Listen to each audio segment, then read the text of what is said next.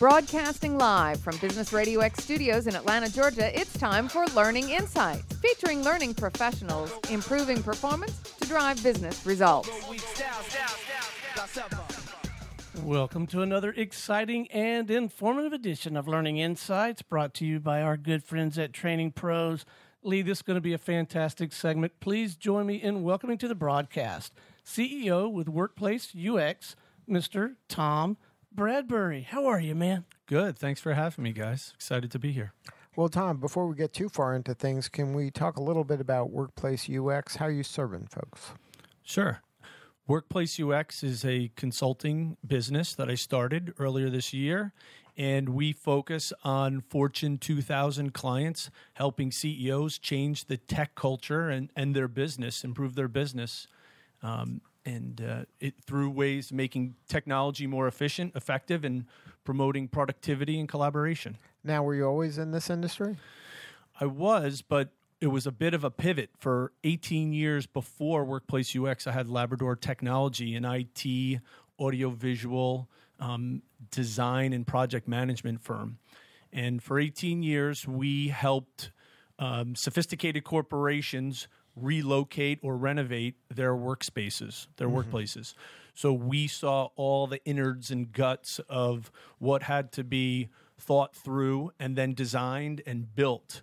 So we would understand um, a corporate's IT needs, audiovisual needs, and then design all the connectivity and systems and represent those requirements in blueprints and drawings that had to be integrated with the architect's drawings, the engineer's drawings that would be quote unquote bought by a general contractor. Right. And they would be responsible for building out everything. And we had to make sure that the, later on the IT vendors would be able to kind of come in and plug their stuff in and everything would work. And it would be a good experience for the users of the all the technology. Well, it's funny you say that. You know, early on, um, we spent a lot of time providing value in that space where we had a lot of access to clients. Mm-hmm. And as technology really evolved more and more, like um, impacted by the consumerization of IT, right? right? Things really changed. And what we did kind of got lower on the totem pole, so to speak. And we were very much commoditized.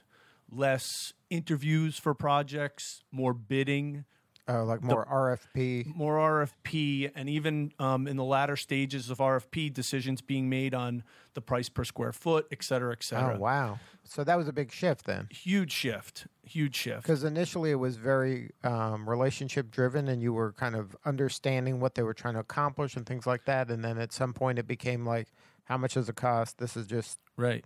Absolutely, and and the attention shifted very much to applications and what was happening mm-hmm. in the progression of technology in the workplace. Did the decision maker change? When you say decision maker, do like you mean who would hire you? Yeah, it, they did. Um, what would happen is people in and around the design and construction community would very much have input, whether it was the construction firm or the architects being right. hired, or real estate and facilities professionals within right. the firms who were in charge of these great, big, important projects. You know. So you did that for 18 years? 18 years, yes. And then you sold the business? I did sell it to a competitor in the space, uh, uh-huh. the Clariant Group, a wonderful organization also based in New York City. And prior to selling it for the last um, maybe two and a half, three years, uh, what I had noticed or started to believe with that commoditization and with the advances of technology – I noticed that many of these very sophisticated global brands were making decisions about the technology they were um, investing in based on the construction uh, schedule and budget, right? because these are really big, important projects. Right. They cost a ton of money. Um, the CEO and, and the C suite, all eyes are on this. Are we going to hit our timeline? Because the catalyst event is the lease right? Right. And when you have to be out and the penalties, and now right. you're building the space of the future, and you're hiring people. You know, carpet, furniture. Never mind the space that you pick and how right. much you're paying for it, and you know, there's a lot of changes, and there's so much gravitational pull to that process that it pulled all of the decision making. You know, was about this window. And I'm sitting here saying, you know, as my my space was getting commoditized and this process was changing, it was very much about who who's seeing if these are the right things for this company. Right. How are we connecting what we're investing in as a business, right, for my client's sake, um, with what they want out of their business? What are the goals of the business? Right, that's kind of getting kind of pushed aside because somebody getting- else is driving another part. Absolutely. Wow. So I started to notice this, and within my former business, Labrador Technology, I started to market myself a little bit more, right? Like let to to beat the commoditization. How can I come across better and um, in a way that's more enticing to the end users and the people who are thinking about these things? And then, um, so it's kind of you're going back to the beginning or the roots. Um, Are you yeah, having those kind of conversations that you have gone commoditized? You're now bringing those back to the fore. Yes, I'll tell you. You know, and and, and they're not the same conversations necessarily, But it's wh- more strategic, and you're much more strategic. right? Than like, let me save a nickel on this and a dime on this. A hundred percent. And uh, you know, just um, earlier this week, uh, actually last Friday, I was with a new client, pretty big client, moving in New York City, and I felt that. Right, I felt back in a position of being able to add value directly to a Right. client um, situation, directly with the CFO and COO. Right in a meeting, which was very different than where my place had pivoted. Right, not by my choice, but by the changing nature of the industry, of right. the industry. Yeah. So now, for you, um, the the people you deal with are who in an organization? So, tip, you know, I will say traditionally through Labrador and and into today, there are some pretty prominent roles still around these projects. You know, big um, workplace projects.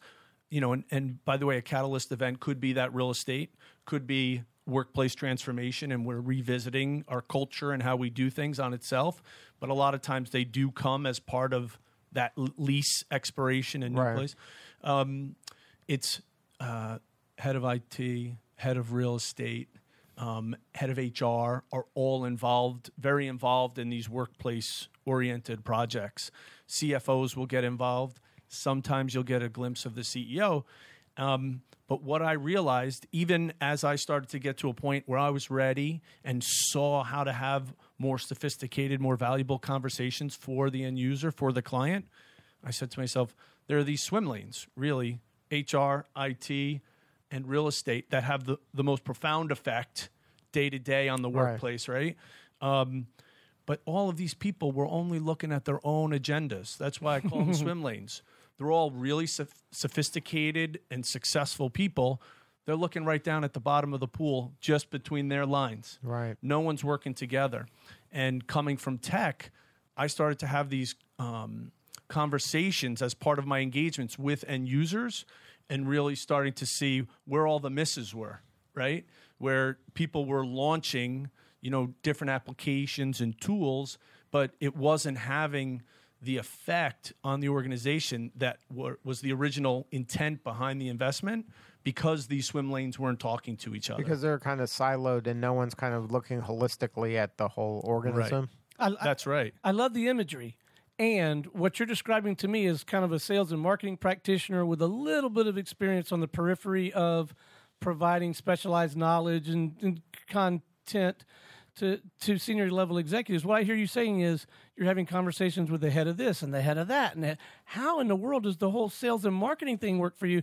Because as a salesperson, that sounds like nirvana. If I can actually have a meaningful, substantive conversation with these senior level people, how are you even getting to have those conversations? Well, I get to have those conversations. It's whether they get traction or not, right? So, so what I'm really finding is there the you know the bottom line is the workplace and, and this is me saying this the workplace is broken the traditional corporate workplace globally is broken because of these silos. On one hand these silos exist so that a business can operate efficiently and effectively but on the other hand they get so siloed and even at their leadership the top of each silo that um, unless there's some sort of convergence you know ideas and intentions and innovation gets fragmented right? Where intent gets lost at the door. So really only the only person who can fix, fix the broken workplace is the CEO. Right. And that's my primary target because that's the person who looks over the entire organization and has a great feel for the value, right, of changing the organization, how how it has to happen throughout. So, right? so when you enter into an organization, your the, your first conversation is in one of those swim lanes, right? That's right. So, so what I'm trying to get my arms around, because I, I mean, this, I, I, I fought this battle my whole life. Yep. How do you get up the chain and and get get to talk further up the chain? Is it just you have that good of a reputation, or are they reaching out to Well, you? I think or- I certainly have history, and Yeah. I'm working on building um, the momentum so that um, leaders who want the change and are ready to oversee the change holistically are contacting me. And I'm obviously through my marketing sales efforts. Um, directing my uh, my attention towards the CEOs and the people that I think I'm going to have the most effective, um, you know, uh, mode to produce value for them as All a right, business. but okay, but you I, and this I'm going to say it like I, I know what I'm talking about. And it's really more of a, a, a theory or a hypothesis. I, I'm operating under the impression that although you may start in that swim lane, you know, like mid-level HR transformation type person or whatever, you must be very good about exercising the discipline to in no uncertain terms communicate to that person look we got to take this conversation deeper wider higher you have to have the willingness to, as opposed to just get caught up in a Yes, where I have multiple. I'm trying to serve multiple masters. yeah i mean can you speak to that each- dynamic right Yeah, it's tough. Uh, you know, um, a lot of these folks, very senior, sophisticated people. You know, their their role is, uh, and the way they're compensated and incentivized, right, is based on fulfilling their silo, their swim lane Right. right right? So answering to them, to multiple of them, is very difficult, right? And trying to get to the CEO, in many cases, the CEO is looking at this as, I- you know, I don't want to be in the weeds. yeah that's your job That- bill I, I have these people who do that, right? Right. You know, that work for me, and they're all smart and capable. so you got to stick to your guns though because Have to stick to but my isn't it guns. easy to i think it would be easy to cave in and just it, it would be easy for me i think to just cave in and keep the conversation much lower than it needs to be if i'm going to provide real value and candidly command the fees i should command That's right. You have to stand your ground because I'm I'm providing value. I'm I'm looking at a business in a way that no one else is looking at a business right now, right? In un, in evaluating how a business is communicating, collaborating, and the, getting a gauge on their productivity. Because you can go in and you can see some fascinating things about what's working or not working by understanding how what the reality is of using all of these tools to communicate and collaborate at a business right? And and you know the good news is is it only takes sometimes a couple of small tweaks to make some really big changes. But um, leadership doesn't always understand the reality of the things that are just missing the mark you know? They understand what was launched. They understand what projects went well what was you know what where you stayed to budget right? Where you went over budget. Um, and you know we have to be able to go to leadership and explain to them why something is needed right? And what's the business value? When a ceo is in a boardroom with a board of directors at the biggest the most sophisticated business in the world and they're saying we need to attract this type of talent and we need to re, you know um, retain that type of talent that's already here that's the case and someone starts at the business as a new employee and it takes them two weeks to get their laptop and email how does that match what's Right. Well, I I find it fascinating that the name of your firm, Workplace UX, each of those silos sees workplace and they're like, yeah, that's me. But you're- right? Totally. Because the workplace for the guy that's the tech guy, there's a workplace for him. There's a workplace for the HR person. They see workplaces the people, maybe, and then the maybe the tech people see it as stuff, not people. That's right. Yep. So they're all seeing, they're all hearing the name workplace and defining it themselves in a slightly different way. And you're trying to say, hey, everybody, the workplace is bigger and broader. It's all of us together. And it's all got to work all together in order for it to really move the needle for the business and have the impact they desire. that's right and um, And I'm sure that wasn't an accident, right? You did that on purpose to define so that each person sees workplace and says, "Yeah, he's talking to me." But you're ultimately the CEO has to be in charge of the whole workplace, that is the stuff, the people, the culture, the you know the tangible and the intangible. Yeah, I want to match three perspectives or try to understand where the gaps are and, and better align them. That's the CEO and leadership, where they take in this business. That's the builders, IT, Right. real estate, and HR. How do they look at it? Right? Is the budget what they feel is the most important thing? Right. Are they getting that signal from the CEO or CFO? Right. And then, of course, the reality of the end users. Mm-hmm. This Which stuff are- actually doesn't work. And it's those are the humans. Those are the humans, right? so we, the, everyone's investing in technology and thinks it's going to kind of take care of himself, Right. th- itself, but it's not. So if you it, and uh, one perspective I like to th- uh, uh, you know bring is that if you were going to hire someone to create a game for Xbox, you wouldn't you wouldn't just trust your guy in the back room to come up with it and then put it on the shelf at Target. Right. You'd put you'd understand what people like or don't like about the game before it's at the, on the shelf Right. at Target. We need to be doing the same thing, looking at our business and understanding how technology and, and using the tools is. It, workplace, the user experience for the workplace is the kitchen for the person who works at home, you know, sometimes or all the time. The, the road for the sales road warrior. It's in the office, it's in the cubes, it's in the meeting spaces, the shared spaces, it's in all that, right? What's it like to work at any one of these organizations? Right. And I, and no one typically is thinking of that in kind of that holistic manner. No one's looking at it the way I'm looking at it from how is how are all the tools to communicate and collaborate and being productive work? Because if you ask any board member or CEO or anyone in the C-suite, tell me about the people you want to hire that that you need at your business for it to be successful. They're going to give you a list of attributes.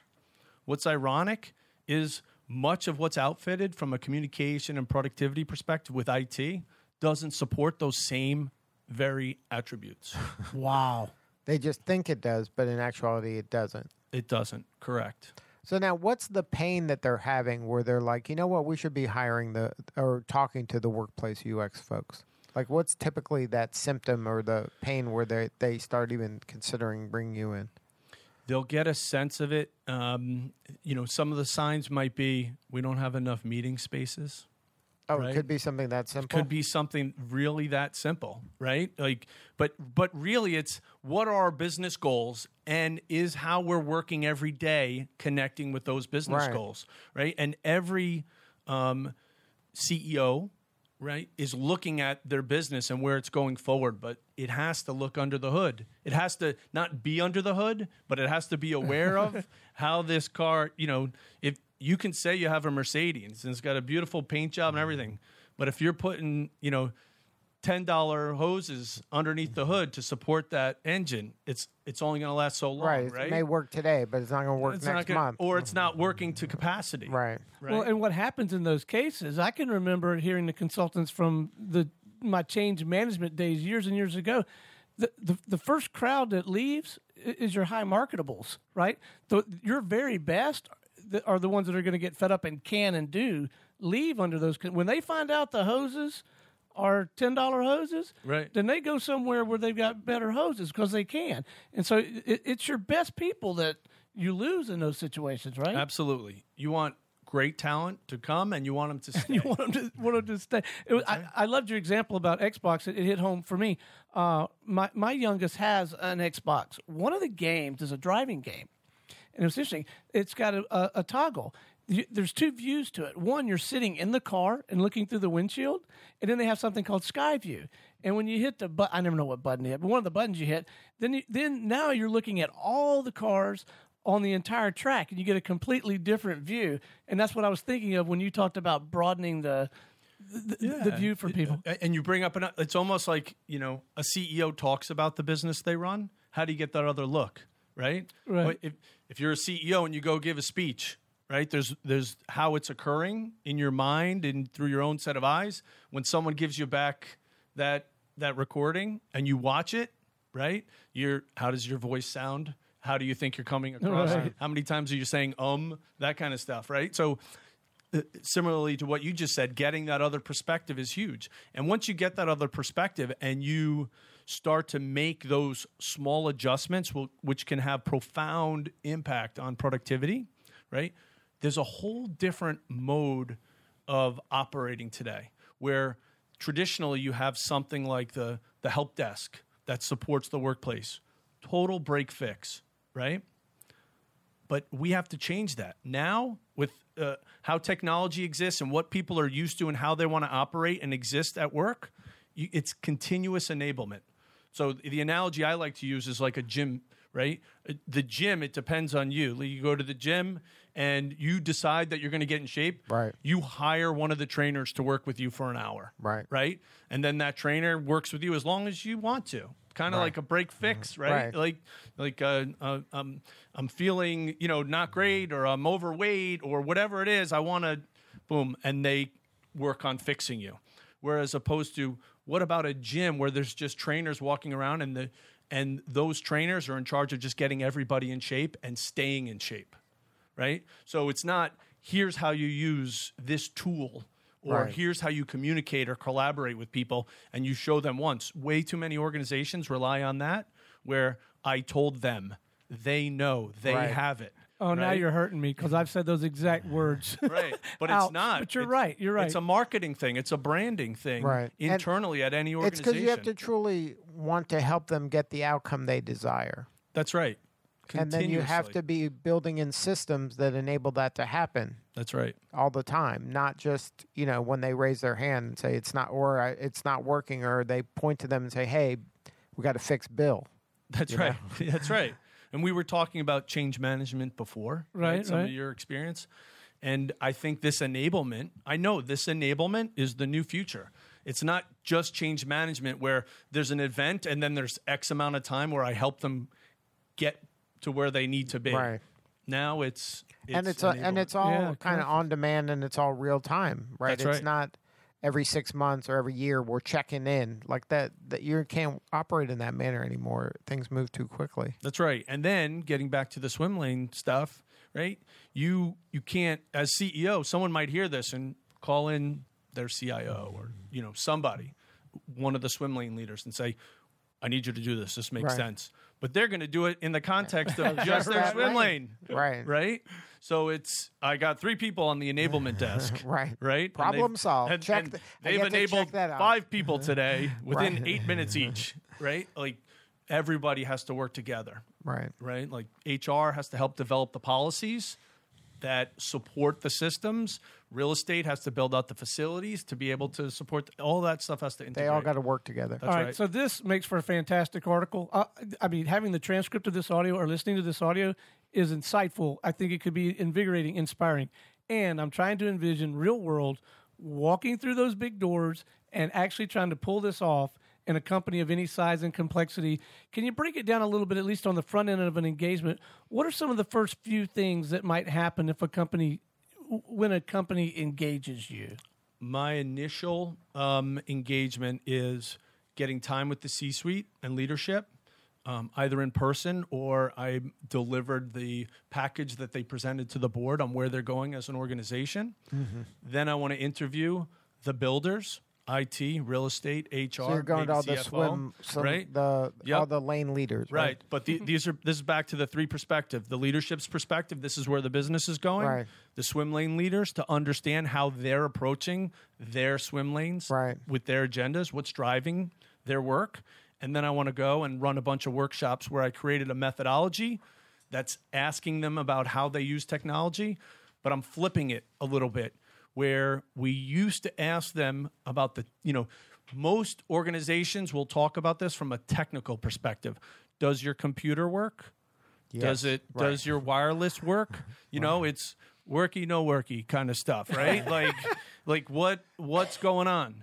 And really we have to ask them what's it like? So I've developed a methodology where I take them through about 6 prisms of experience where I have a number of questions that I interview them on and uh, just to understand, you know, what's it like? Um, you know, I'll, I'll start these interviews off with something like this to give you a taste. Uh, the light bulb goes off. You have to meet with three or four people in your team, in your department, in your business. What do you do? Uh, what do you mean? What do I, well, what do you do? You know, oh well, I have to find a room and reserve a room and make sure I'm blah blah, blah. and I start to understand what it's like to be them doing that. Right. Ah, Whether that's it's great. using a space or how they're informed by their business or how they received uh, received training or support or what onboarding is like at the business. And when you start to match those day to day realities of experience up with how the swim lane leaders are approaching their job, and then overlay where the business is trying to go, you will see some pretty uh, silly things Now, uh, that happen in most there- sophisticated But organizations. sometimes you're talking to the CEO, and then you go to the lane leaders, and then you go back to the CEO and go and you tell them what you found. Are they shocked? Are they? I mean, are they like that's impossible? That can't be true. Like, are they? Do they push back, or you have? I know you have all the evidence. most to of them back- kind of hold their cards to the vest on whether on what whether they knew or not.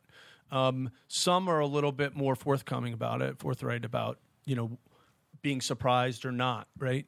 But what I'll say is the sense I get is that most of them know all the silly stuff is happening in their organization.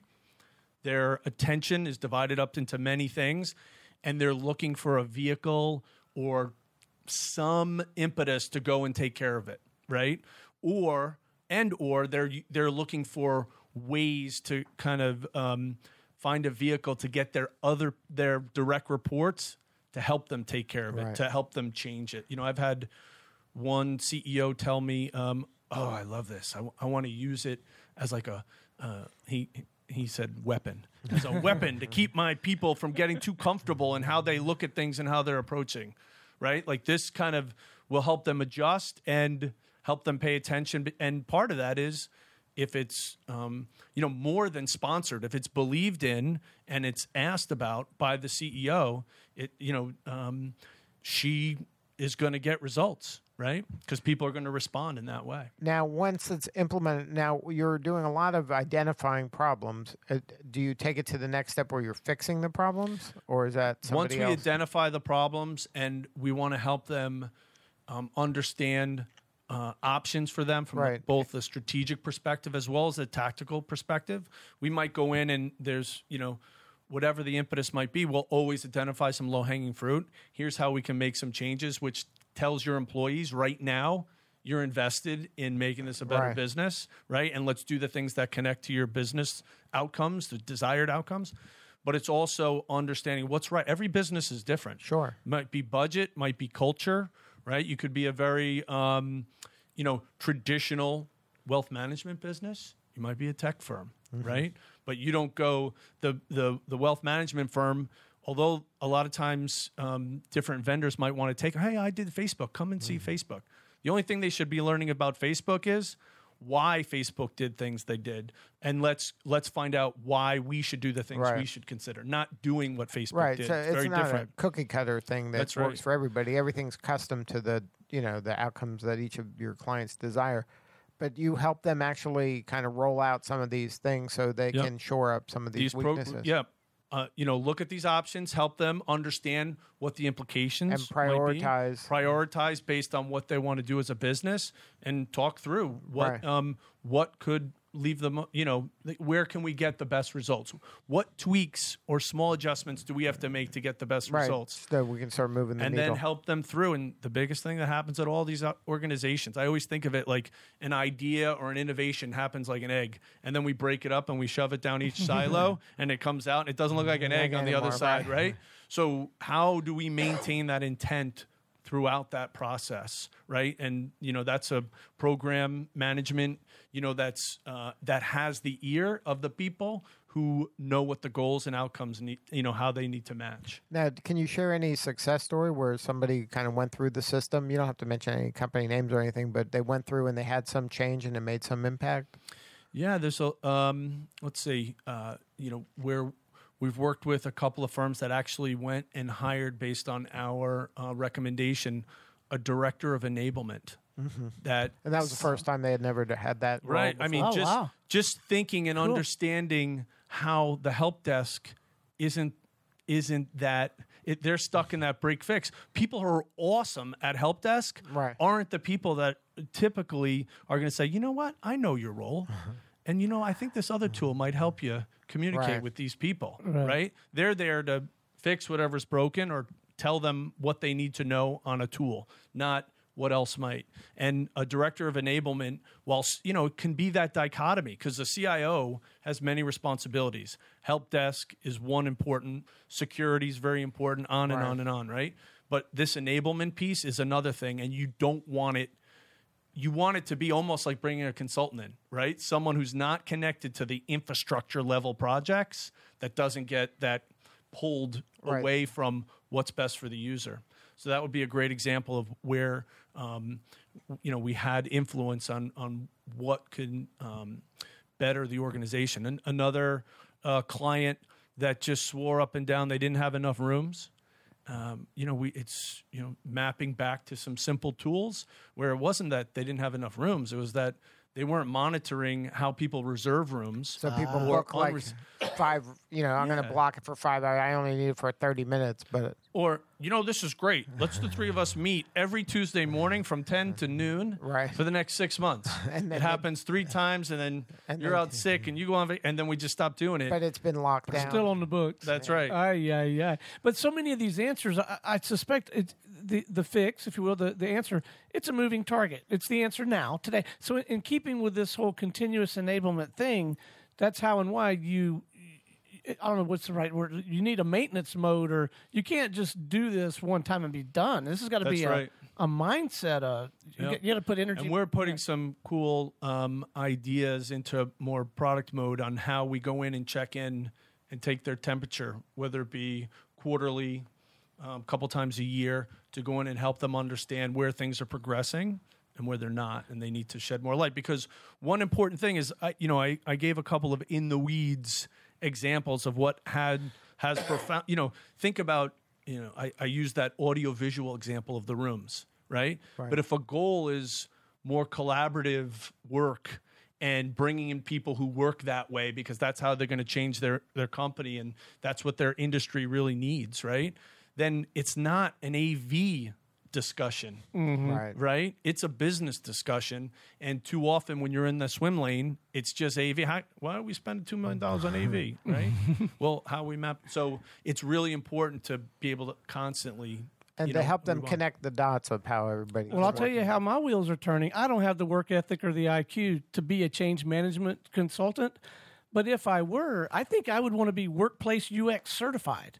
Like almost like, you know, like here's my here's here's what I can do for your organization and oh by the way, I'm workplace UX certified. Any design on maybe taking the methodology to that level someday? Yeah, you know, different people have asked me about um, the Something like that? the F word that you you wanted to avoid before. oh, franchi- yeah, yeah, yeah. Have talked about some sort of franchise. Yeah, licensing, franchise, other- something, yeah. Uh, Certification. I am very, um, you know, intrigued by that and how we can spread this because I think it's really important that I want to, you know, I'm focused more on training my clients to think this way. Right. But I think definitely on my agenda is how can I train other people, whether they work for me Or internal, organiza- yeah. or you know, there's another business that finds this very useful in, Yeah. in reaching their clients, and we train them.